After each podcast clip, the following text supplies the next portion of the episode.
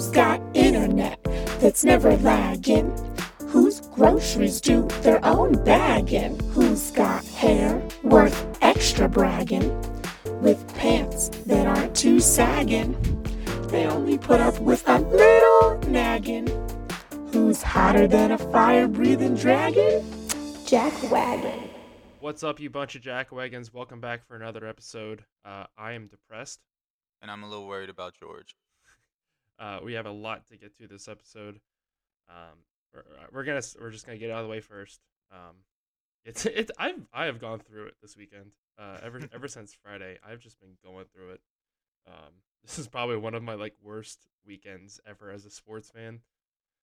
Um, Friday night, Oregon plays uh, Utah in the Pac-12 conference championship game. Uh, Utah just mopped the floor with them again. Um, absolutely, all, all the credit deserves to go to them. Uh, they they played a lights out a lights out game. They have looked so good. Uh, the, the back half of this year, uh, ever since they switched quarterbacks, and I, they brought it, that up in the, the in the first game, and I was like, oh okay, like you know, not not surprising. And I, like I said, I really feel like their their environment and you know playing for their their deceased teammates, you know, rest in peace, obviously. Um, but just feeding off that environment, you know, trying to get to the conference championship game, uh, really fueled their their victory that night.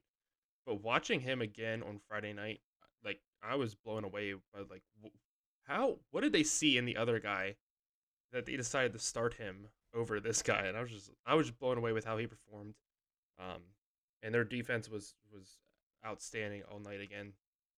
Um, I, I really don't know what else to say other than that about the game. Uh, I, I don't know who got paid more this weekend uh, to throw their games, uh, Anthony Brown or Georgia, but Neither But- one of them played like they had all season. That's No. for sure. um, like watching Anthony Brown, like I he he has struggled at times this season, but he is not the same quarterback that just ran and commanded that offense to such a high level against Ohio State early in the season. Um, I, I don't really understand what was going on, like why he was making a lot of decisions he was. Uh, that interception he threw right before half was just one of the dumbest plays I have ever seen.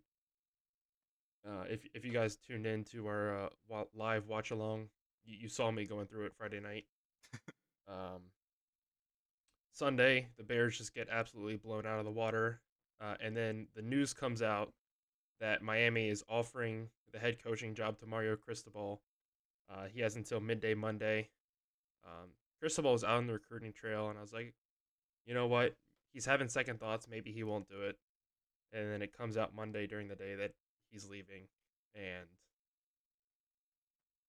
I, it was it was it's been a very rough weekend. Uh, there's there's no other way to say it. Um, yeah, I, I honestly don't even know what else to say about it at this point. I just Yeah, we talked about it the other day. I personally don't think it makes sense. Um, no.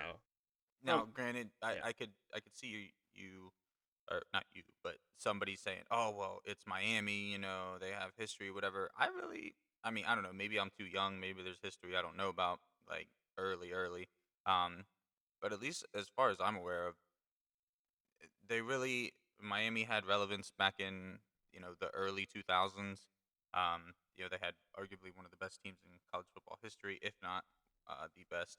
Um, but really, like you're not. It's not like it's a, a USC or um, you know like a Penn State, some something with deep, rich history. Uh, so Right. so I don't know, and even Penn State, like it's so weird. Like I, I guess it's just because of me uh, as a Penn State player. Like I think about it, but when it comes to the college world, it, it doesn't seem to get that kind of respect. But anyway, I'm getting off track here.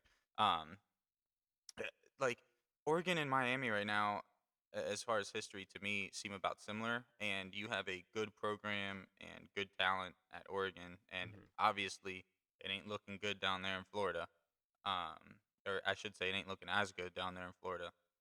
So I I don't know. I, I don't know what he's thinking. Uh, Yeah. you know, but Um, whatever. I, I, I will. I, I am very thankful as a fan for everything that he has done for that program. Um, I'm not saying Willie Taggart would have ruined us. I mean, obviously, he he came there, he made a lot of great recruits, and then you know he leaves the Florida State and just never does anything there. Um, but the the culture that Mario built there uh, as a fan was very exciting to watch and see. And uh, even as a fan base, a lot of people consider themselves like whenever you're a fan of a team, a school, whatever, you always consider your your yourself a part of that culture that's going on. Um, and you know, seeing fans the past few days on Twitter, you know, saying thank you to him, you know, it sucks. It absolutely does. You know, we're losing a great coach. Um, but you know, just hearing the stories and how involved fans were in that culture. Uh, you know, I never got the chance to go to an Oregon game in Oregon, I should say, um, while he was a coach there. I did see them play once in Texas.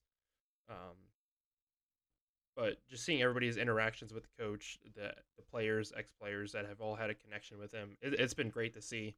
Um, it sucks nonetheless that he's leaving. Uh, and as always, you know, you're leaving recruits and players that you made all these promises to um, behind. It seems like for the most part, at least on Twitter, that you know they at least understand it. Um, he gave more of a, I, I guess, a goodbye than Lincoln Riley or Brian Kelly did. Um, I mean, now they're still upset, you know, but they I think they understand a little bit more. Um, but yeah, I mean, we did talk about it. I I understand why he's going. You know, he has family there. He has a sick grandmother. He wants to be closer to them. You know, he played at Miami. I believe he coached there for a few years too. So he has that connection there. But seeing how they handled everything with Diaz um, during this whole time, you know, they're they're they don't even have an AD right now. You know, they're in the process of looking for one. Um, and from what I've heard, that's been that's been a complete just dumpster fire. Um, and you know they're just letting the boosters run everything down there, which Miami and boosters just don't go together. but at the end of the day, um, it was his decision to make. But yeah, I, I agree. I don't really see it being a, a, a step up or anything. You know, I hope he he goes there and he does great things. I, I really do. Uh, I never want to, you know, see somebody who's done great things for a, a program I'm a fan of, like Oregon, uh, go out and fail. But it, it does suck. Um, and he has he has a he has a tough road ahead of him. He has to rebuild that program basically from scratch. Um, and with all that turmoil going on right now, um, they need a leader like him. But it's going to be a very very very tough road for him. Uh, but nonetheless, Utah gets the big win. They go to the Rose Bowl. They're going to be playing Ohio State uh, January first. Um, and uh, honestly, great for them. Like I said, they they've played so well the second half of the year. Uh, they've done nothing but earn everything that they've got, and um, I'm I'm gonna be rooting for them uh, in, in, the Rose Bowl. I have, I mean, it's not like a USC or a or Oregon State, um, where you know it's a, it's a bitter rival. Um, I have I have great respect for Utah as a as a college football fan, but also as an Oregon fan. Um, it's Whittingham is, is a great coach he's been there since Urban Meyer left, uh, which when you think about tenure length, that's just ridiculous. That's um, a long time. But yeah, like I said, nothing but absolute respect for those guys, uh, and I wish them the best. I'm gonna be rooting for them against Ohio State. I will never root for Ohio State. uh, moving on, uh, we had a great, great game uh, Saturday at noon. The Oklahoma State Baylor Big 12 championship game was probably one of the best games I've seen all year. Um, Baylor went up big to start. I think they were up like three scores. Um, Oklahoma State just kept turning the ball over.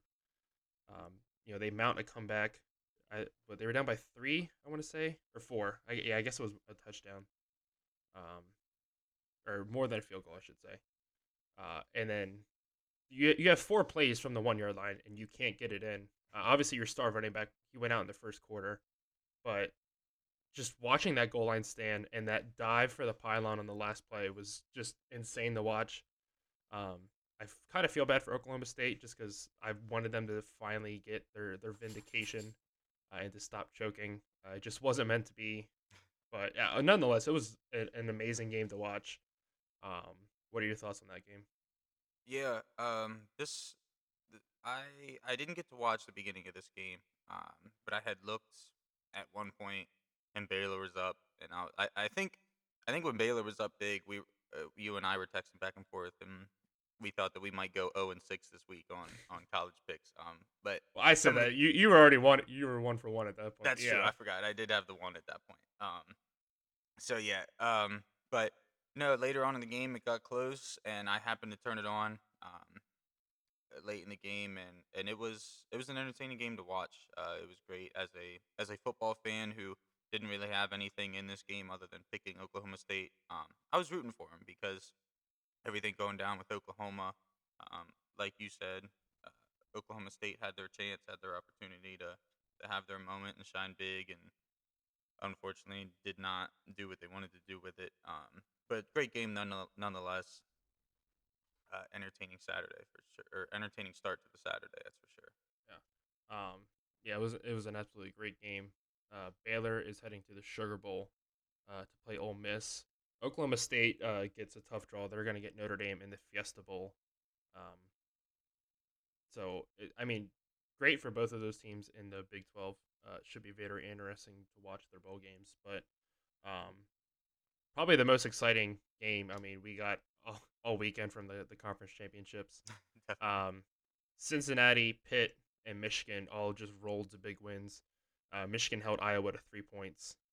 Um, Cincy, you know, as always, they, they keep it close the first half. Uh, they came out in the second half and they just ran away with it. Uh, Houston didn't have a shot in the second half there. Uh, same with Pitt. It was back and forth there for a while. Uh, it was. I, I looked at one point and I was like, man, this might this might come down Yeah. to the wire. And then next thing you know, I like looked back at it because um, I was watching a different game. um, I was like, yeah, ooh. Kenny Pickett had his his fake slide, of course, which is making headlines everywhere.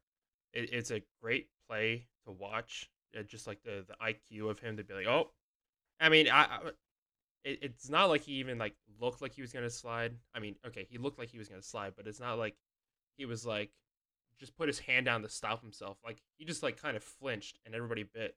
Um, but I, I've seen a lot of criticism of it, and it's fair criticism. It's it's a great play nonetheless, but I do believe that you know, in, in a worst case, it, it could lead to you know more targeting penalties. Like you know, any other QB is going to go to slide, and they're going to be like, well, I don't know if he was going to fake slide and just take their head off.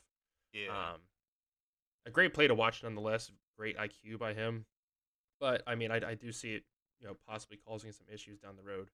So it'll, it'll be interesting to see uh, what the NCAA was does with the rules uh, going forward with that. Um, but yeah, Michigan. I mean, I don't think they had a bad play all night. Um, they just absolutely steamrolled Iowa. Iowa looked like a, a freaking FCS school compared to Michigan on, on Saturday night.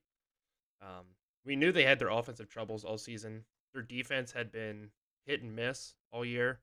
Uh, their special teams, I mean, it's always what Iowa hangs their hat on. But at the end of the day, when you're playing a team like Michigan, um, you need your defense to step up big time, and you need your offense to at least be serviceable. Because at the end of the day, spe- in a game like that, special teams isn't going to be the only thing that get it done. No. So, uh, but yeah, Michigan gets a big, big win. They're into the college football playoff for the first time in history. Uh, they were not even ranked in the AP poll begin the season, which is crazy to think about. They were the first team to ever make the playoffs, not ranked preseason. Um, so yeah, hu- huge for Jim Harbaugh. You know, he finally gets a monkey off his back. He's a Big Ten champion. Um, beat Ohio State. Now, you know, they get Georgia in the playoffs here. Um, it's it's it's huge for not just Harbaugh, but the Big Ten and Michigan as a whole.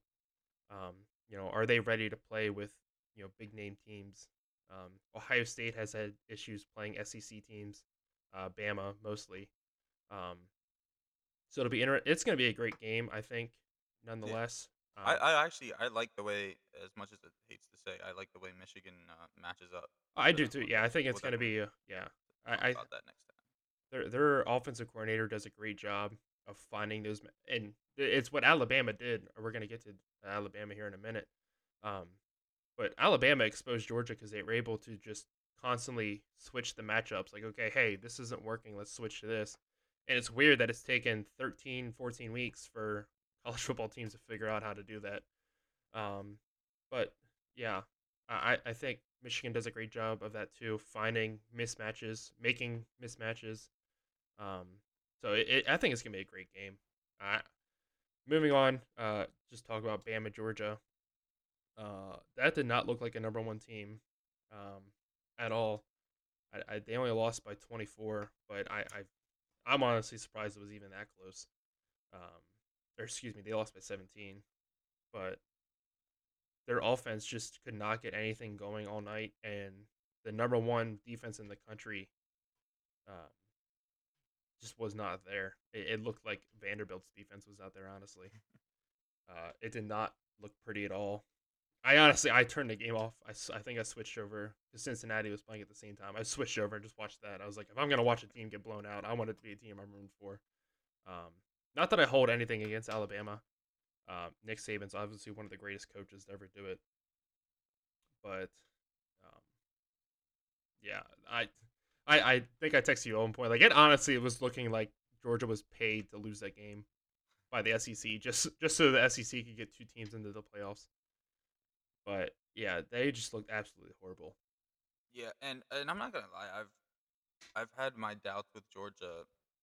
Um, as the season's gone on, we had talked about it previously about their slow starts and whatnot, and if Alabama could get ahead of that, then you know they'd have a, a really great shot at winning. And obviously, that's that's what happened. Uh, they came out, jumped on Georgia, never looked back. Um, and this Georgia offense really is it isn't isn't that great. No. Um, especially when you look at the other teams that are in the college football playoffs. This Georgia offense lacks a lot. And, you know, they have they do have talent.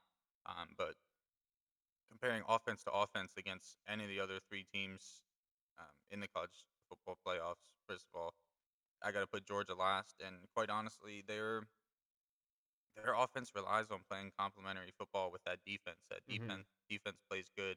Um, you know that offense stays out on the field, runs around on people, starts to wear them down. And Georgia is not meant to to come back. You get uh, quite honestly, you get a one touchdown lead on Georgia.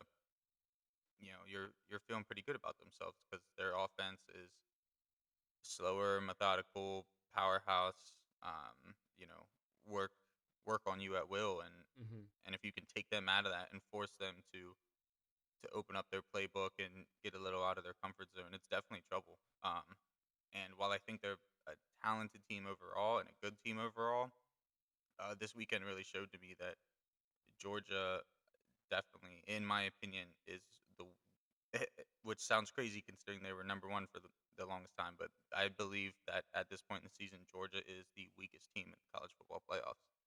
Uh, yeah, I would 100% agree with that statement. Um, I mean, and, and thinking back, like you said, over the season, you know, they've had, you know, sluggish starts to the first half. Um, but this is the first time they were ever put in a situation where they had to to fight for four quarters, basically. Um, you know, a lot of the times they would play lower tier teams. You know, they would take a little bit to get going, but finally, you know, they would make a couple huge stops. Their offense, like you said, was able to go out there and, and just burn time and, and drive down the field and score. This is the first time that they actually had to put up a fight for four straight quarters. Um, you know, they didn't get a big lead. They, they couldn't relax a little bit, you know, and you could tell that they just weren't prepared for that. They weren't adapt to that. Um, whereas Alabama, you know, it seems like their whole season has just been fight after fight after fight. Uh, you know, you think Texas A&M, the Auburn game, you know, just last week, you know, they, they have never, not never, but they have had less weeks where they could just relax. Um, I mean, and Nick Saban will never let his team, you know, you see when they're playing FCS schools, they're, you know, he's screaming at the offensive coordinator because he's calling a, you know, stupid plays or whatever. That's just the kind of coach he is. But, um, yeah, I, it was interesting to see Georgia have to get in that situation. Um, and I, you and I both bought way too much into the hype. I mean, you were probably a little bit more subdued, but I was like, oh, yep, nope, this, this is Georgia's year, basically. But at the end of the day, uh, they're not able to get it done.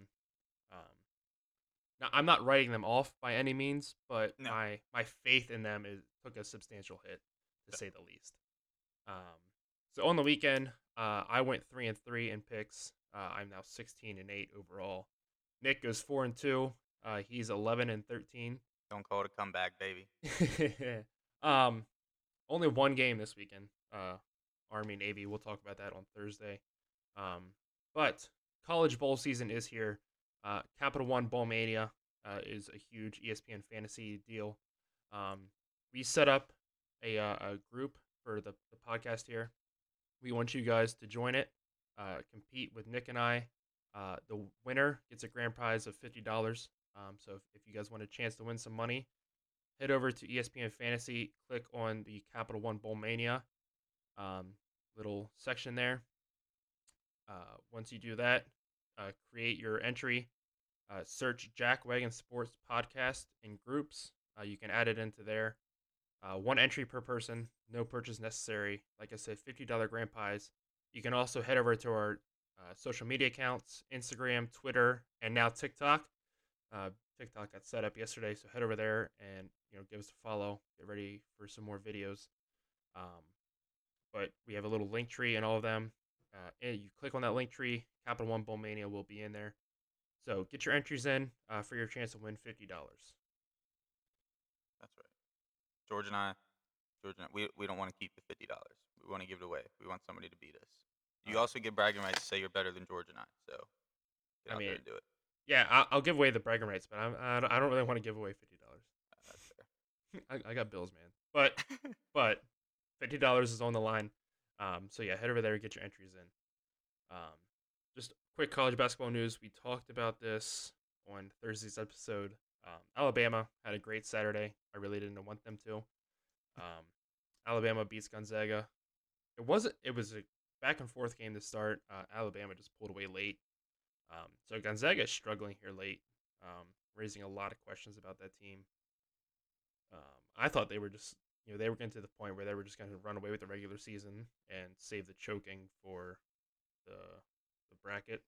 Uh, As March they Madness. typically do. Yeah. Um, maybe it's reverse this year.Maybe they'll, they'll It might be. choke all their games to start and then just run away with the bracket.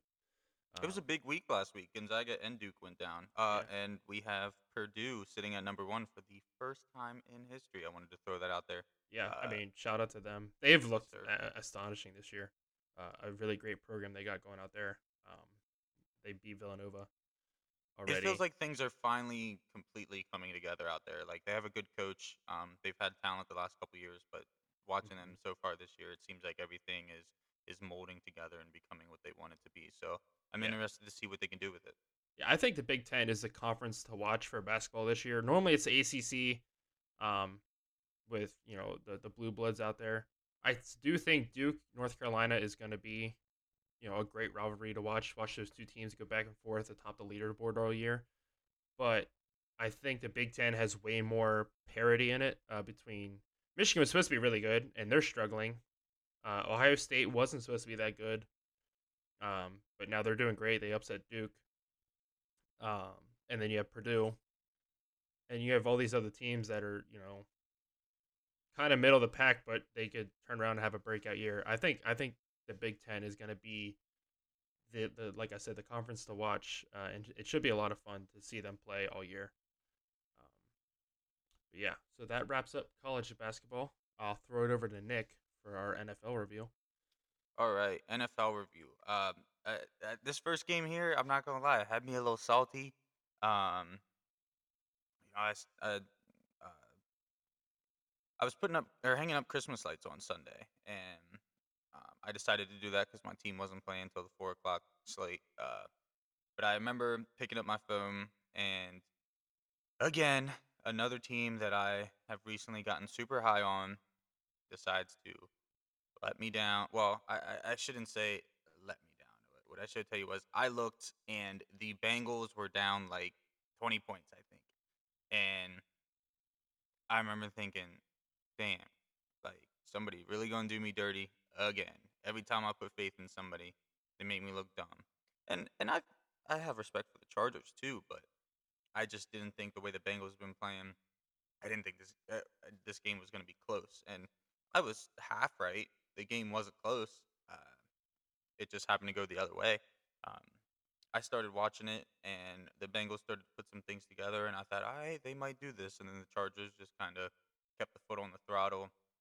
Uh, you know, kept kept doing what they needed to do, and ended up walking away with a pretty convincing win against a team that I thought was becoming one of the best in the league. Yeah. Um, Chargers finally looked really good. I mean, Justin Herbert showed why he has a potential to become an MVP candidate in the future. Um, and as to Joe Burrow, I mean, they went back. Burrow gets hurt, and he comes out, and he's still just slinging it all around.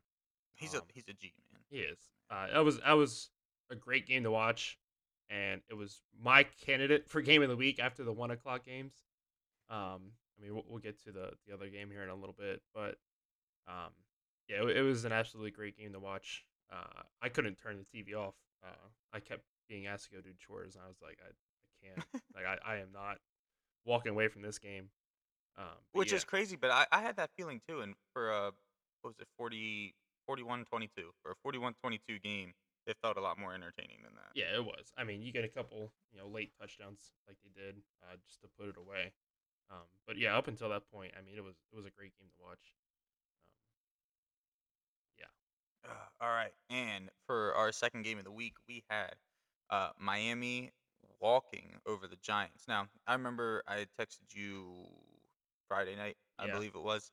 Um, realized that my boy Danny Dimes had been out, and I immediately regretted my decision for this game. Um, but the Giants really held in uh, for a good while on Sunday. Um, they really, it, I mean, it's Miami. Miami's had their struggles this year, um, but I really thought with the way the Giants had played lately, Saquon coming back and starting to get a little footing, the way that defense plays, um, I thought uh, I thought that the Giants still had a slight chance. Um, now, Miami, uh, hats off to them. They did exactly what they needed to do. They beat a team they should have beat. Uh, congrats to them, but not necessarily one of the most entertaining games I've watched. uh, yeah, definitely not. Uh, I don't think the word entertaining ever goes with the Giants game anymore. Hey, Uh, anyway, our, their game with us early in the year was was, pretty good, but maybe that's just because I'm a fan, so my heart was in it. Um, but yeah, I mean, when when I would, I know you're high on Danny Dimes. I'm not quite there yet, but nonetheless, when your your starting QB goes out, you're always in for a tough fight. But um, and then Mike Glennon, of course, gets a concussion in the game too, which did not help things. Um, but Miami has started to look a lot better here as the season goes on. Um, everybody had higher expectations for them this year. They have not lived up to those. Um, but they're not far off of a playoff spot right now. Um, I don't. They're definitely not going to win their division between New England and Buffalo, but at the end of the day, they look really, really good right now. No, okay, sorry, not really, really good. They look a lot better than what they did at the As, beginning of the compared to season. beginning of the season, Yeah. they look really, really good. Yeah. Um. so uh, they've started to turn around down there in, in Miami. Um, and yeah, At I mean, the- somebody has. yeah. um, you know, the, the Giants, of course, you know, lose Daniel Jones. Glennon gets hurt in the game. It's just it wasn't the the game they wanted to have all those things happen. Um, you know, trying to keep pace in the NFC East. Um, yeah, this this didn't help. But uh, yeah, none, nonetheless, uh, good for Miami. Good win for them. Uh, trying trying to keep pace for the wild card spot. Definitely. Um, and our third game of the week, uh, because we needed a game in here that completely made everybody say, what the hell? Uh, we had Seattle finally slowing down the 49ers. Um, 49ers were one of those teams beginning of the year that looked like they'd be about mid-pack, and then real recently they've put on a convincing convincing stretch of games. Seattle's looked rough, dropping the last five games, I believe. That might have went up to six, but definitely dropping at least the last five. Um, but turned around and, and, and beat the 49ers. Uh, it looks like they're trying to get back on track. Um, I don't really know. I, I don't have everything, all the info in front of me to know exactly how much of a track they still have left. Um, but it's good to see them finally get a win, regardless. Yeah. Um, not the the game I expected to see at all. But uh, I mean, I, at the end of the day, I really can't complain because George Kittle still got me almost fifty points in my one league. Yeah, So- Mans went off. Um, it's nice to see you know him finally being a, a top tier tight end again. Uh, I drafted him for that reason, and he has not played like it all year. And then now I get forty eight point nine points in my league. Um, No, and I appreciate um, and want to thank your anger issues for dropping him a couple weeks back in our league together. Yeah. he helped out. Yeah, I'm sure he did. Um, I, Jordan Jordan beat me a couple weeks back. Just a little off topic here. Jordan beat me a couple weeks back, and I had given him a little crap about drafting. Um, and he, man, you know, he hit me up after after the week was over and was like, "Now, what do you got to say about my drafting?" Well, I ended up beating him like 156 to 98 this week. So get off my back, Jordan. I uh But I, I again played two guys that did not adjust their lineups this week. Um, nice. So, granted, I I would take the free wins, but George Kittle was in one of those wins, and it's like the weeks I like I it doesn't really matter if he goes off or not. He goes uh, like that's like everybody. like the weeks I'm like, oh okay, you know, like hey, we guess we we can take it easy this week. We have Tyrod Taylor as their quarterback, and he's missing three other guys. and then yeah, freaking my team goes off. I beat him by over 150 points. I'm like, oh damn, this is cool. And then the weeks I need them, they're just gonna be like, you know what? I'm gonna I'm gonna sit this week. I'm just gonna be like, God damn it. Um, but yeah, I, I am I, I to start the season in our fantasy league. I really didn't think I was gonna make the playoffs. I think I started 0 and 4, 0 and 5 maybe. Uh, but yeah, I'm now six and seven, and I'm just I think I have the last like playoff spot. Um, so it'll be interesting to see how everything goes. We have one week left. Uh, so it'll be interesting to see if if I win, I'm in basically. Um, I'm sitting at six and seven. So, yeah, and the the guy in fifth is also six and seven by the head to head win. So I'm praying. I am praying. I beat I beat uh, the West Virginia father. Ooh. Um, Ooh. yeah. So Ooh. it, it's Anyway. gonna be it's it's gonna be tense in that league. The- The other league, I don't think playoffs start for another week. So I, I can I can relax in that one. But yeah, Yeah, I think we got one more in one of my other leagues too. But anyway, irregardless. Uh, fourth, yeah, fourth game. I lost track here. Fourth game of the week. Uh, we had a dramatic one, as it always tends to be when these two teams play. We had Pitt squeaking out against Baltimore. Uh, Baltimore had a chance at a two-point conversion uh, to win the game. At the end of the game, uh, ended up missing out. Uh, in a game that quite honestly Pitt shouldn't even been in at the end. Uh, I believe it was I want to say it was 17-3 at one point if I remember correctly. Um, and Pittsburgh went on to win. Well, let me see here. Let me bring it up. I can't. I, I just want to. Uh, I mean, Yeah, a lot of people talk. are, are, are Second find giving Harbaugh crap for going for two there. Like, oh, you you have the best kicker in the league. Just give kick the extra point, go into overtime. It's like okay, you have a fair point, but your defense wasn't really able to stop much there, as especially in the second half. It seemed like Pitt was just having their way offensively with you. Um, so one, I you don't want to go out there and risk the coin toss. You don't get the ball, and now you need to re- rely on your defense to get that stop when they have been shaky. And two, just go for the, the, team that scored 17 in the fourth quarter, mind Yeah. you. just just go. What like okay, you know, you're still in the lead for the division. I understand that a lot of fans are upset that, you know, they gave New England the the, the number one or in position to um Uh, have the you can't the blame first that on. Baltimore. New No. England's going to be there. It, it don't matter. New England's going to be there. I, I I I am the one fan applauding Harbaugh. I shouldn't say fan. I'm the one person applauding Harbaugh for the balls to just go for it because I can tell you right now, as a coach, if I was in that situation, I'd do the same damn thing. Yeah. Like, I'm not going to overtime. Like I want to I want to get a statement win here. I want to walk off this field a, as a winner. I don't want to go to overtime and be like, oh, well, you know, and then because I can guarantee you the same thing would happen. They they kick the extra point to go to overtime, and everybody's gonna be like, well, why didn't they go for two?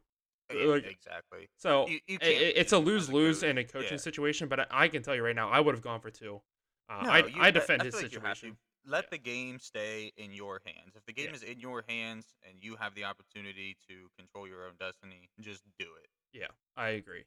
Um, so yeah, I I, Anyway. I I 100%. It was a great game. I I think it was more, um, a fire got lit under the Steelers' ass because, you know, Roethlisberger comes out this week and says, "Yeah, I'm pretty sure this is gonna be my last year." He's looked like dog crap all year. The Steelers as a whole haven't looked great. Um, and I think they just heard enough trash talk all week about how great the Ravens have been, um, and that they were just gonna run away with this game. That they were like, you know what, we might not be the best team anymore, but we're gonna go out there and we're playing our rival. Like we're just gonna go out there and we're just gonna kick their ass, plain and simple.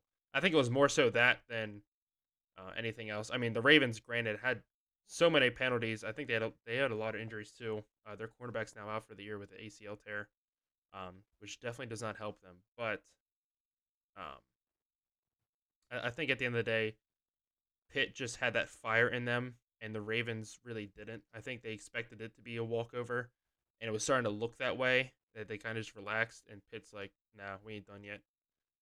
I I agree. Um, it, it, quite honestly, this is a this is an offense that has struggled to put up 17 points a game. Uh, hold on, uh, now that I say that, I want to look that up. But put up 17 points in the fourth quarter. Yeah. Um, and quite honestly, that's just uh, it. It was good to see. Um, that's a very talented wide receiver corps. They got a very talented young running back. Um, Big Ben's obviously not in his prime anymore, but he's still a very smart QB. He knows what he's doing. He knows how to win games. Um, so I'm actually, as much as I have hatred for Pittsburgh Steelers fans, not quite as bad as the other Pennsylvania team, but a hatred for Pittsburgh Steelers fans. Um, my fiance being one of them. It, it was nice to see, regardless, uh, Big Ben put together a good game or at least a good fourth quarter, pull out a dub against a division rival. It it, it felt serendipitous almost. Yeah, it did. Um, yeah. At the end of the day, I like I said, I I think it was more so they wanted to do it for Ben. Um, but it'll be interesting to see who Pittsburgh takes in the draft this year. I think they take a quarterback. I mean, I know they really need O line help. Uh, you can pick that up in free agency, but I definitely think they take a quarterback too. It'll be interesting to see if a good one falls to them, depending where they end up in the draft. I think they and they have a chance too because there's not any going more than likely in the top five. So yeah. Um, they definitely have a chance. Yeah. And you know, they have Haskins and Rudolph there, but I think the organization understands and knows that they're not a long-term franchise QB. They're probably a franchise backup, but not a franchise starting QB. Uh, I mean, I don't know what Haskins' situation is there yet. I know he looked pretty good in the preseason. Um, I, I believe, if I remember correctly, I'd seen an article two, three weeks ago that he's uh, actually dealing with some of the same issues he was dealing with uh, when he was over with us. So Yeah. something to keep an eye on. Yeah. for sure. Um, but and well, if that's the case, then I mean, your backup is Mason, or your starting QB next year is Mason Rudolph. Um, I don't expect them if he ends up starting next year. I don't expect them to compete for the division yet. Maybe a wild card, depending on how the rest of the team plays. Um, you know, they always have a great defense there, but um, get a QB next year in that draft. Let him sit for a year, learn. Um, maybe even like bring Big Ben in as like a, a QB coach or something. Somebody like mentor that draftee. See, I, For a now, year? I I love that they got Najee Harris. He's been doing really great. Um, and you know the the draft, it's one of those things where things fall where they fall, and Mhm. you know you get what you get. Um, I feel like they should have got a QB this year. Gave Big Ben a year to teach him. Maybe they had higher hopes of Big Big Ben playing a little longer. Yeah, Um, but it, you know, it, you got a good running back, which is a great, at least a great start for any young quarterback. You know, to have somebody dependable to turn around and hand the ball to. yeah, absolutely. Um, so I, I hope for them that they get a QB, let him sit for a year, unlike the Bears do, uh, and, and learn, and then you know hopefully he can turn into a franchise QB. Uh, you know, I think Kenny Pickett's going to be there. That's who I would take if I'm Pitt. I think he would fit their offensive system more. He's a lot like Big Ben. Like he's tough. He can throw the ball all over the place, but he's more mobile than Big Ben I think has ever been in his career. Um, not just here recent years, but I mean even when Big Ben was younger, he wasn't like like Tom Brady levels of immobile, but definitely wasn't on. He had wheels for what is he like six seven I think. Yeah. Like, he could. It Yeah, took he- him a he little could bit. get around. around. like a steam engine. Like Yeah, it might take a couple to get going, Yeah. but once he got going, watch out. yeah, but uh, Kenny Pickett's definitely a lot more mobile, and I think that if I'm the Steelers, that's who I want in the draft. If I'm going for a QB, uh, like I'm, I know Bryce Young will be there. I, I at least I'm pretty sure he's going in the draft this year. I'm not too high on him, um, but I mean that that's up to Pitt. We'll, we'll have to see what they do. Yeah, for sure. Anyway, moving on.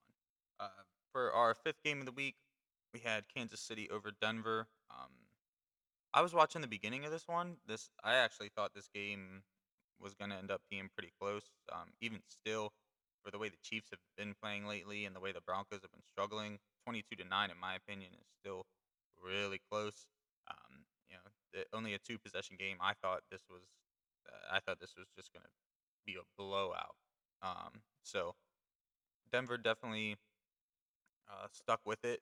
Their ground game is what was working for them, uh, as it has been all season. That seems to be the bright spot of that offense, um, which is crazy because that, that wide receiver group is talented. But hmm they, um, as much love as I have for Teddy, they they need a, a franchise quarterback in there for sure Yeah. to get be able to get the ball to those talented wide receivers. But they they showed up, and and I had to respect them a lot for the way that they played in this game and the way that they, you know, I, I was imagining like thirty five to seven. So uh, definitely hats off to to Denver. Yeah, I, I really thought that KC had found something that the last few weeks. You know, they they beat the Cowboys. Um, they rolled last weekend. They beat the Packers too. Um, so I really thought they they had it figured out, and you know they were gonna just end up dominating the West. Uh, and I, I don't know if it was just the cold or what was going on in Denver. I mean, that's not really an excuse either because it's it's cold in KC. So I, I don't know what was going on, uh, but yeah, Denver definitely brought out a fight. Um, obviously, without a competent offense, you're just not going to be able to hang with Kansas City no matter how bad they play offensively. Uh, and that pick six definitely didn't help. Um, I do want to say is Sherman has looked like dog shit all year. Like every time the, the KC defense gives up a big play, it's because of him. So watching him celebrate that pick six like a doofus was like hysterical for me to watch because I'm just like, you were the worst player on this defense, yet you're celebrating like you're freaking Tyrann Mathieu out here. uh, I just thought that was funny to watch. But yeah, um, it'll be interesting to see how the, how the race shakes out between Kansas City and uh, the Chargers. Then, um, For sure, for sure. And last, but definitely not least, we have the Patriots pulling one out against the Bills and what will probably be maybe not only the most interesting game of the season, but maybe the most interesting game of my lifetime. Um, it had feels of the um, the Ice Bowl up in on Lambeau Field. The weather was absolutely terrible. Um, I want to say I don't have it in front of me, but I think Mac Jones went like two of three for 19 yards. yeah, It was that. It was that kind of game. Um, let's see. Josh Allen, 15 of 30, 145 yards, one touchdown. It was just ugly. Um, just eh, not the kind of. I, I've played in similar games to this. Now I, I never played where it was like that windy. Um, yeah. I I've never had played 50 like, mile an hour gust. no, no, no, no, no. Yeah. I've I've played like with puddles in the end zone, but never anything this crazy. Um, I've never in my life seen something, but I, I knew this game was gonna was gonna favor uh, Bill Belichick and the Patriots. Whenever I had seen the weather conditions, uh, obviously it called for a ground game, and that's exactly what Bill Belichick would love to do. Uh, especially this season, they got a three-headed monster back there that seems to be working. Um, Buffalo has some talent in the backfield, but not necessarily. Um, you know, they don't they don't strive on on Josh Allen turning around and handing the ball off. They strive on Josh Allen getting out, you know, out on the side and rollouts, seeing the field, and delivering the ball where it needs to go. Um, so, like I said, definitely probably the most intriguing game of the year, uh, but an entertaining one nonetheless. Yeah, uh, it, wa- it was crazy to watch all the videos of the, the like the pregame warm ups and the kickers trying to make. Oh my. God, yeah. And the, the ball like they kick it and the ball like gets halfway and literally just stops and comes back. It's like good lord. Um, Somebody in the in the boys group chat was like, "Well, if they kick it the other way, they might hit a 90." I was like, "Well, um, yeah, it was definitely interesting to watch, and it'll it'll be interesting and when they play again in a few weeks to see.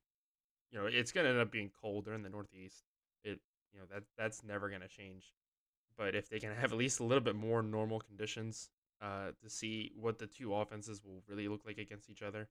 yeah, Um, but and I was very like I already knew Josh Allen was gonna have a tough night. Um, just because the, the Patriots defense has been so great all season. Uh, so I'm lucky I benched him in like two of my three fantasy leagues. Uh, I let him start in one, but it was a one that I I won by 150 points, so it didn't matter anyway. But I mean, he didn't have a terrible night by any means, points wise. Um, I mean, it could have been a lot worse, but it was. I, I'm very glad I benched him, but I didn't bench Dawson Knox, and he only got two points in the one league. I was like, oh goddamn. But um, yeah, so that was that was my uh, experience with that game. Um, I, I'm- I was lucky enough to be able to go to bed last night and be like, oh, well, I have to worry about how this game ends because my, my score's already set.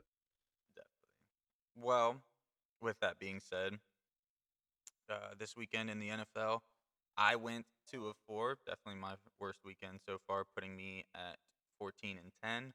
George went three and three, a nice solid even to put him at even for the year at 12 and 12. Yeah, the, the first two weeks we did this, I really struggled. Like I was, I, I think you were up by like ten games. I was like, damn, I'm not coming back. In the last two weeks, I've gained on you. Now I'm only two games back. Uh, I'll I'll take it. Yes, sir. So, Yeah, um, I gotta. I'd have to go like six and zero, and you go zero and six in college. Oh wait, well we only have one game this weekend, so that might. yeah. So you just you just got to beat me in Bowl Mania.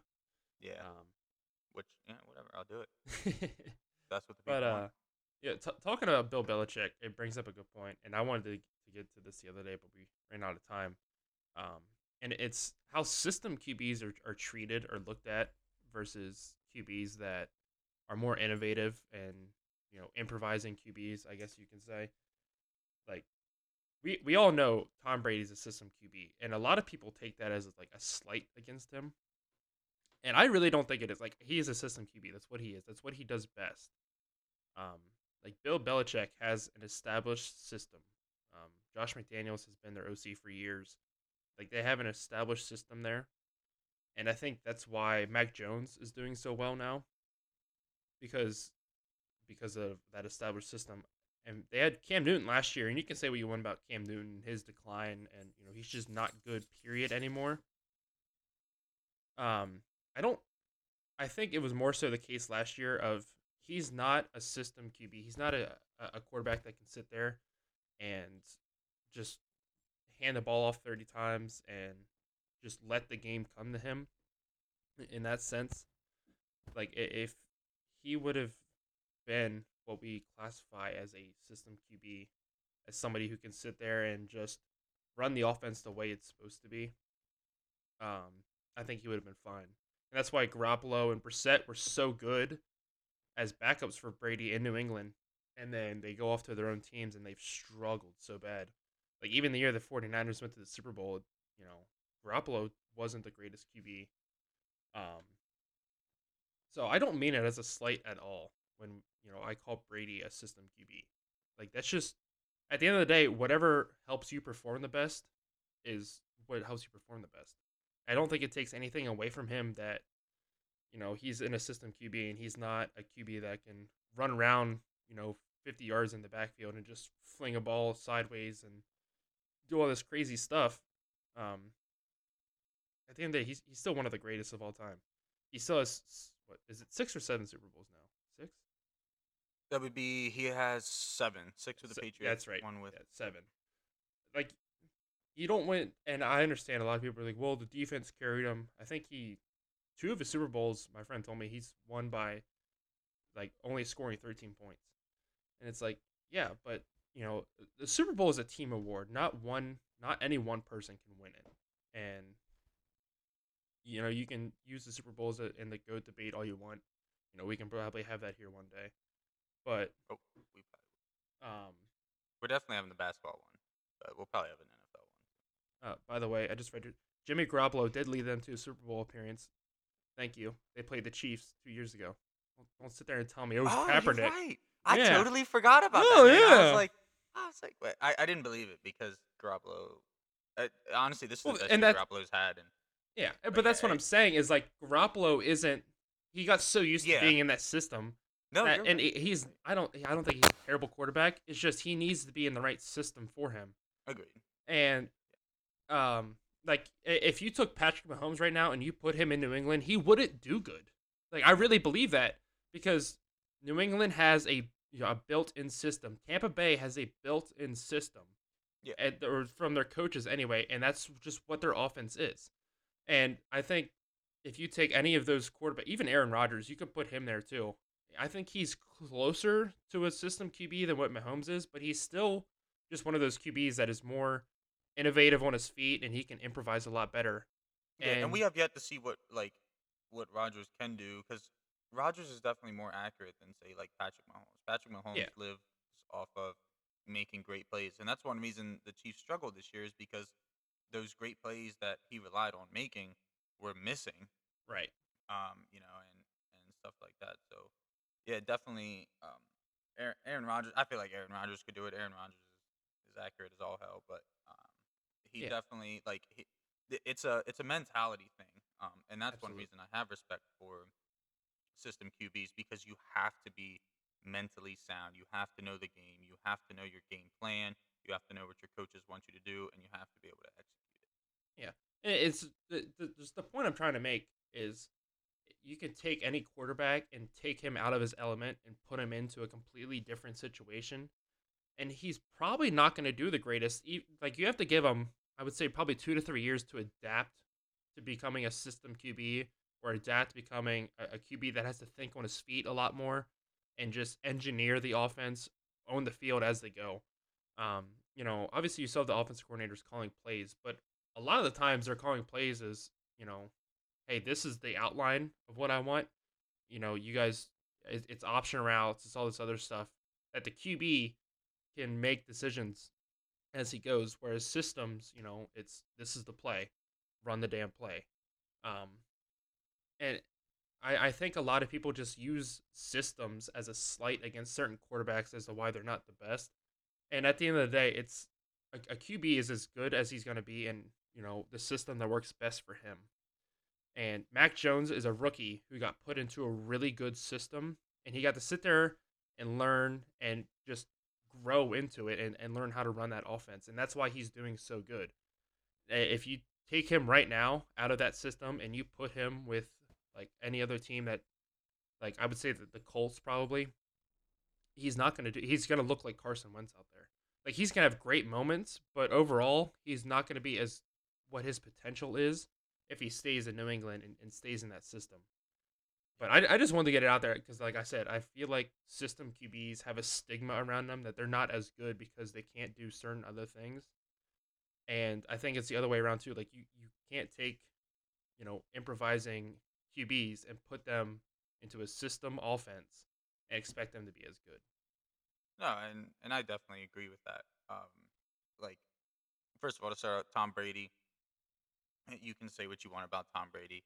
Uh, you don't just win seven rings by having no talent. Um, he's definitely a talented QB. I personally don't think he's the most talented QB, um, especially in the league. I think Aaron Rodgers, on a talent level, is above him. Um, but again, IQ, especially in a system, IQ is is what gets you through. IQ and accuracy, knowing where to go with the ball and getting the ball there. Um, and Mac Jones honestly was was bred for it. He was in Alabama with talented wide receivers around him, and Saban said, "Hey, stand in the pocket. This is what we want to do. You're either going to turn around, hand the ball off, or you're going to throw it to X, Y, or Z. Um, make that play." Like, and Mac Jones, great at it. Completed 70% of his passes in college. I, I want to say he's completing 70% of his passes in the NFL. Yeah. Um, if I remember, yeah, I was gonna say if I remember correctly, um, an accurate QB, and, and quite honestly, uh, you and I had talked about it previously. That's all Bill Belichick needs. He just needs you to stand in the pocket, um, and you know they did it with Brady. Get the ball out of your hands quick. Avoid getting sacks. Avoid negative yards. Get the ball out of your hands quick. Make the right read. Let your talented athletes on the outside make play. Um, and then obviously following that up with a great defense. Uh, great defense, march the ball down the field, um, you know, and, and that equals wins. And we've seen what that has done. And it's not it's not necessarily a system QBs are better than you know um, whatever you could call the other QBs like a Patrick Mahomes or whatever. Um, there's no necessarily or yeah, not necessarily an advantage either way. Um, you have improvising QBs. Uh, well, I have one. Taylor Heinicke has made his living in the NFL so far by well, either either made his living or lost his living by being an improvising QB. Right. And uh, ever since the bye week, that bye week gave him a chance to. He knows the system. He knows Scott Turner's system. He's been in it for years. But I think that the bye week really gave him a chance to sit back and say, "All right, look, this is what Scott Turner wants me to do. I don't have the talent to to rely consistently on me improvising. right. So Taylor Heinicke, honestly, since the bye week, has become kind of a hybrid of both. He's a game manager, but we also rely on him to make plays by himself when we need to. And Mhm. some people can do that, some people can't. Uh, like we talked about Patrick Mahomes. Patrick Mahomes relies on improvising. Um, we've seen it in the Super Bowl when he didn't have the time to improvise. That team looked like crap. Um, Right. And, and it's no doubt, uh, to, to be 100% honest, uh, being an improvising QB just, in my opinion, just means that you are more athletic than you are football smart. Um, it quite honestly, that that's what it comes down to: being able to make the plays, use your athleticism, use your arm strength, whatever, to make the plays, rather than being methodical and efficient. And like I said, there, there's no advantage or disadvantage either way. It's just a matter of whether you have the right person um, in the right position.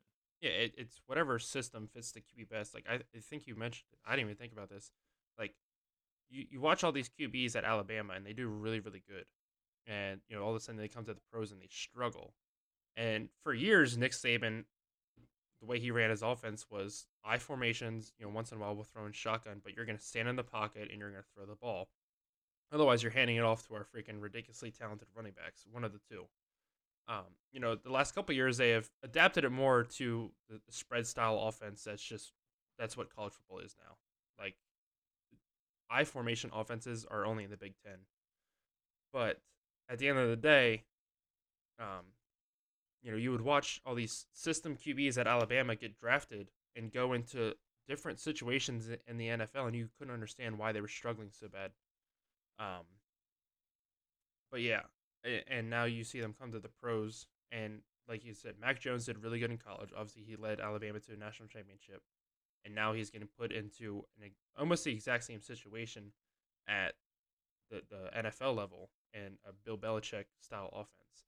And it, it for QBs to, to thrive in this league, they need to find situations or offenses that fit their play style better. And uh, I think that would save so many rookie careers if it was like college and you could pick where you wanted to go pro. Um, but obviously that's not the way it works, and you you just have to sink or swim at that point. Um, Yeah, and, and it helps when you go from Alabama to Alabama Pro. Like, Yeah. it, it, it's it's the same idea. You rely on a good defense, you have talent, and you're smart with that talent. It, it's a winning formula. There's a reason that Saban continues to do it. There's a reason Belichick continues to do it. Um, it it fits, and and like you said, it's it, it comes down to who you look out for. You know, like um, for example, I'll just use RG three as an example because he was probably our most hyped up draft pick recently, especially at quarterback. Um, you know, you can you can have a, a Heisman winning quarterback, but if if they do not fit into your system, if they do not fit what you were trying to do, it doesn't matter how much talent you have or they have, I should say. Yeah, I agree. Um, so that wraps up this portion of our episode. Uh, our boy Nick has his first night of night shift, so you know, a big Yes, big round of applause for him. Uh, so Yes, he's sir. gonna head out here. Uh, I just have one. I'm I'm just gonna go over um, uh, one more thing quick here. Um, Go ahead. and- I, got- I got a couple minutes. I'm I'm here. I'm here. Okay. Well, Yeah. I, I I just wanted to go over um, watching everything go down this weekend with the, the the conference championships and everything. I wanted to create my ideal college football conferences, Mm. and then also I, I came up with a, a, a small little what I would do with the playoffs. Um, so just I'm just gonna get right into it. So in the ACC, uh, teams I would bring into the ACC are Maryland and West Virginia. Uh, Maryland just does not belong in the Big 12 at all. Um, they've struggled so much, not just in football, but I mean every sport. They've struggled so badly. Um, they really just need to go back to the ACC, and they have all. That's where all their rivals are. Like you could say Penn State, Maryland is a rivalry, but I think it's, it's Ask a Penn it- State fan. Yeah, it's the most It's one-sided rivalry. and- like I, I, I don't even. Cons- I'm not a fan of either. and I don't even consider it a rivalry. Um, and the reason I would put West Virginia in is first of all, West Virginia logistically makes no sense in the Big 12. Um, I have absolutely no idea why they're there, but I would also put them in the ACC because Pitt and Syracuse are there, and back in the Big East days, that was like those are my favorite rivalries. West Virginia, Syracuse, and basketball was was so much fun to watch. But the backyard brawl needs to come back, and it needs to be an every year staple. Um, so I really want West Virginia Pitt to be in the same football conference, just for that game to be able to come back, and and not have any jeopardy of going away. Uh, switching over to the American um, teams, I would add in uh, are Rutgers, Army, and UConn. Um, Army and UConn because I, I'm getting rid of independent schools. There's gonna be no independent schools left. Um, and for Army also because Navy's in that conference. Uh, so they would have to move the Army Navy game up. It couldn't be its own like week thing, which would suck. But um, they're at least be in the same conference, so they can still play each other every year, which is very important.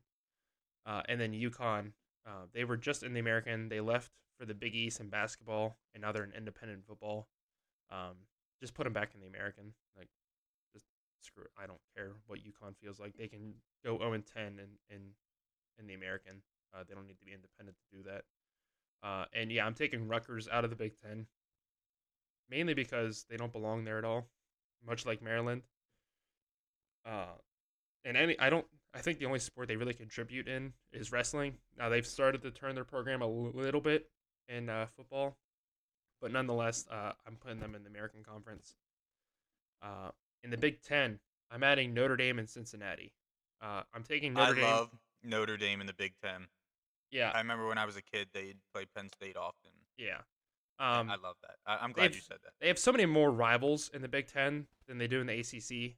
Uh, and like I said, one, I'm getting rid of football independence. Um, They play a Big Ten style. they they game do, so. and I don't really understand why they joined the ACC logistically either. It's kind of a lot like West Virginia. I mean, it's more so they're a lot closer to more ACC schools than West Virginia was to any Big Twelve school. But yeah, uh, I want Notre Dame because they're regionally a lot closer to a lot of the Big Ten schools, and two, they have so many more rivalries in the Big Ten that they're not playing anymore because of this ACC schedule they have. Like they don't play Michigan anymore. They don't play Michigan State. They don't play Penn State. Uh, they're gonna play Ohio State next year, but that's like in every other, like a few years, a few other years they play a Big Ten school. Um, they need to get away from that. They, they need to go back and play Big Ten schools full time. They need to join a conference. Um, I, to, I yeah, I think that's I think that would that is what Notre Dame is missing. I, I think Notre Dame with their history and everything could be a powerhouse in college football. oh, absolutely. Um, they just got to get they got to get And into the right spot. I understand why they don't because of the TV money and everything, but yeah, you can join a conference and still have a TV deal. Like Texas for the longest time. I know they were always on national television anyway, but they still they have their own network. Like, but nonetheless, I, I they need to join a conference, uh, and I'll, I'll explain why when I get to my playoff format here. Um, teams I'm taking out of the Big Ten. I already list Maryland and Rutgers. I'm also taking Nebraska out of the Big Ten. Um, I'm putting them in the Big 12. So in the Big 12, I'm keeping Texas and Oklahoma. They're not allowed to leave. I'm bringing back Texas A&M, Colorado, Nebraska, and Missouri. Uh, again, one for the rivalries, and two, the conferences that they are all in right now, they don't belong really. Like Nebraska as a whole is has just struggled to turn their program around. I don't even um, know where Nebraska belongs. To be honest, I, I'm saying in the Big 12. That, that's where I'm putting them. Like but I mean and th- like th- just the Big 12 style of football, I think suits them so much more. I think they moved to the Big 10 and tried to adapt to that style, and that's what killed them. And I, I think they need to go back to the Big 12 and get back to their roots. Um, now, when I say roots, I don't mean like just hard nosed football that they you know they won their national championships on. Like when they were good in the early 2010s, they ran that spread style offense, and that that's what they need to get back to. Um, I mean, that's all the, the Big 12 is nowadays. Uh, but yeah, Texas and Oklahoma leaving for the SEC just doesn't make any sense. Um, I'm bringing Texas A&M back because of, and most of these are all because of the rivalries. Like I miss these big rivalry games. Um, so yeah, I'm bringing them. I'm bringing them back. They're staying in the Big 12. Um, and also because I mean Texas A&M competed a little bit more so this year than they have in the past. Um, I don't think Missouri has ever competed uh, Colorado has made one Pac-12 championship and they got blown out. Um, so yeah, they're just gonna go back to the Big 12, uh, where it's it's basically they're they're almost like a, a, group of five conference at this point.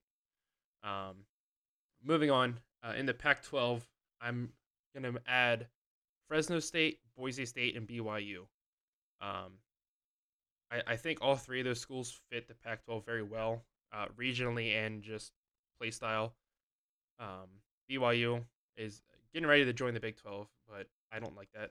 I, I, and plus Utah, one of their biggest rivals is in the Pac-12, so it'll be great to see the Holy War played every year. Um, maybe even at the end of the season for like conference championship berth, something like that.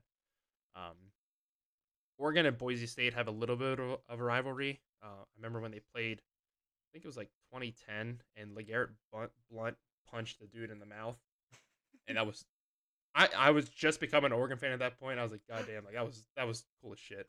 I forgot about that. So did I, and I was like, I was doing this list. I was like, oh, dude, like like Boise State would be a great fit in the Pac-12 regardless. Um, Oh, man.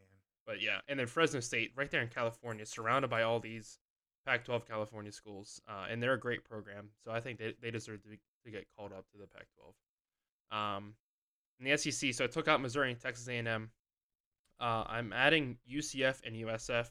I understand USF is not the greatest program, and they don't have a lot of history, but um, just regionally, they, they make a lot of sense to join the SEC. Uh, and UCF, you know, has has been great here the past couple years. I understand uh, I, what the last two they have not, but nonetheless, I, I they get their shot with the big boys. Like just put them in the SEC. They can't be any worse than Vanderbilt. They really can't. So um, yeah, I'm I'm putting them up in the SEC. Now the the reason I'm I did a lot of the conferences the way I did. So is my my playoff structure. Uh, I want a 12 team playoff. So I listed six conferences there. We're gonna get rid of Power Five. It's gonna be the Power Six now. Okay. Um, because I mean, at this point, they, whoever wins the American, the- I mean, the past few years, has been right there in the college football playoff discussion.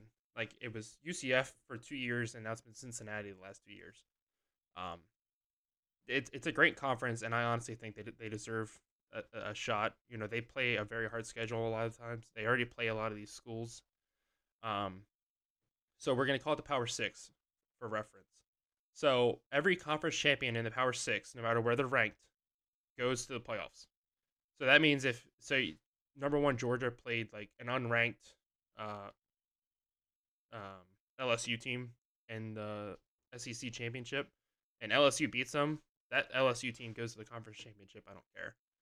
Um, I like so. I like where this is going. yeah, so a 12 team playoff, those six spots are filled now.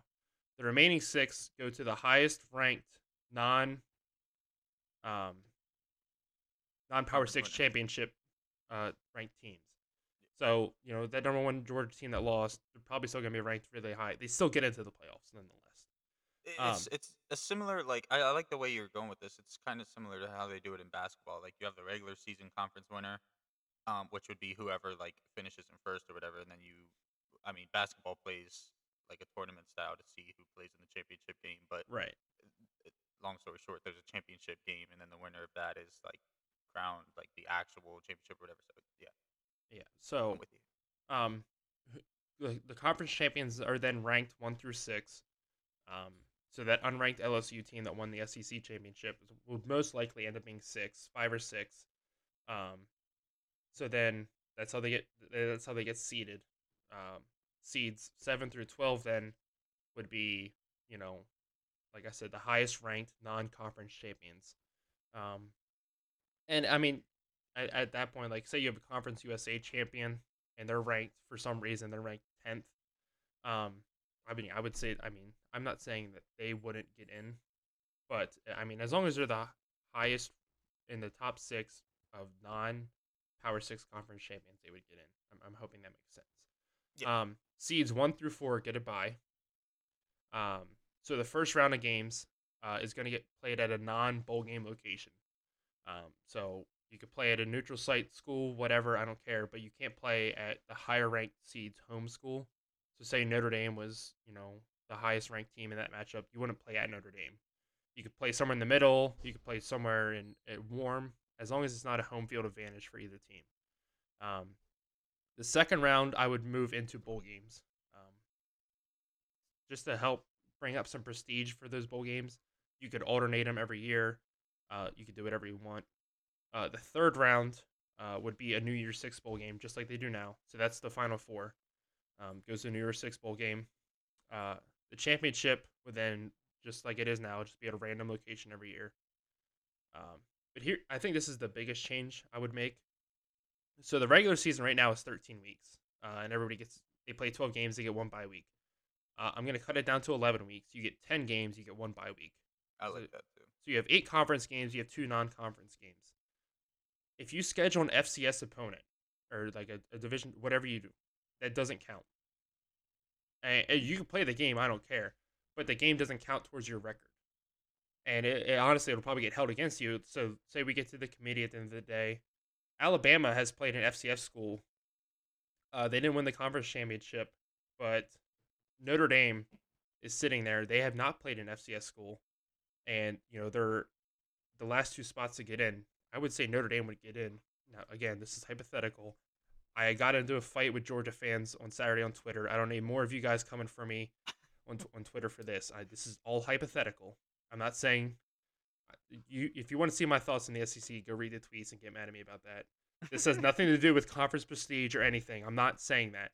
I'm just saying if. Alabama played an FCS school and Notre Dame didn't, I would put Notre Dame over Alabama because, I mean, I understand why they do it. They need the the, the tune up games, whatever, or a break in the middle of a really rough schedule.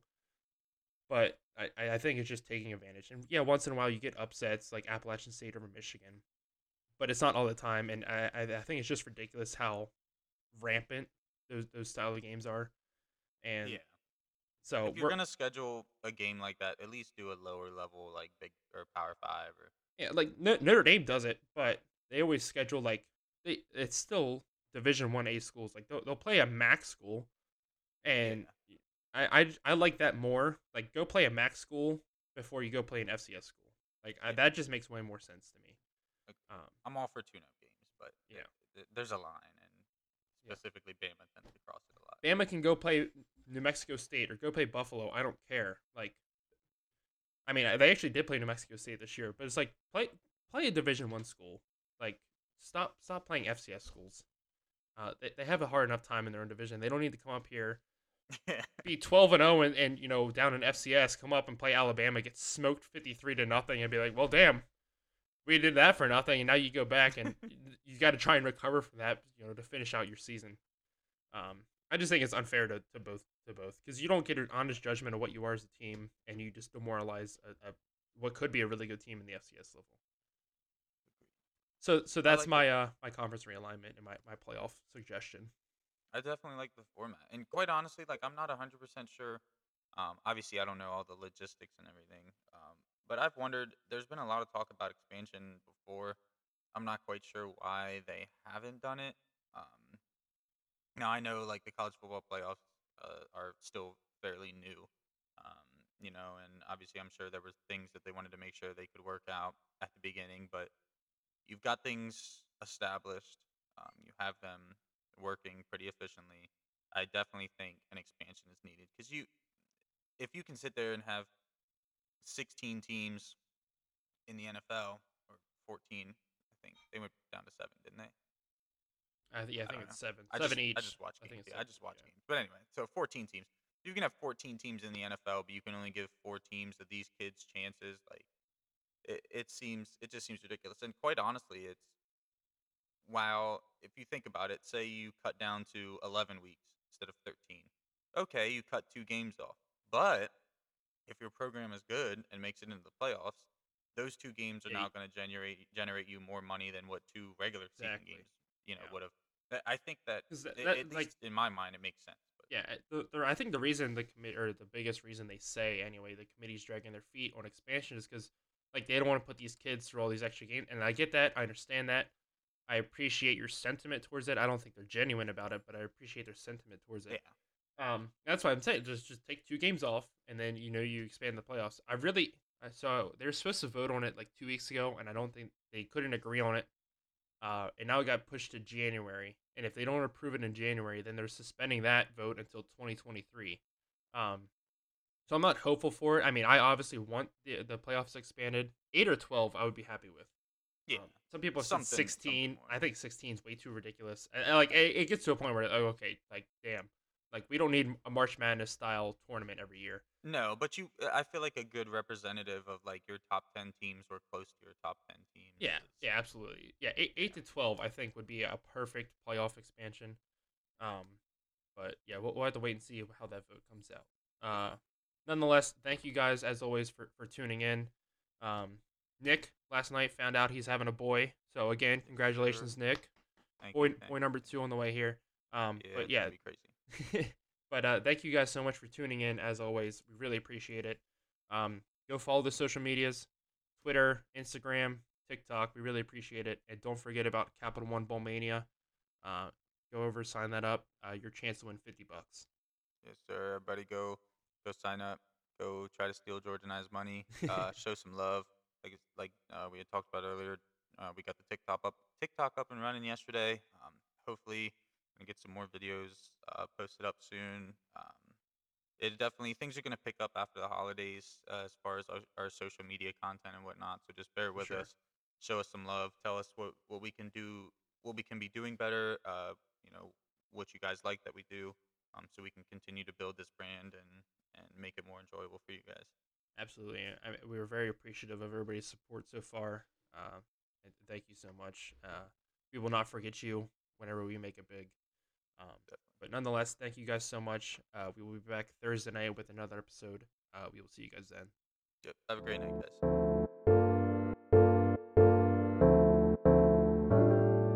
Who's got internet that's never lagging? Whose groceries do their own bagging? Who's got hair worth extra bragging? With pants that aren't too sagging? They only put up with a little nagging. Who's hotter than a fire breathing dragon? Jack Wagon.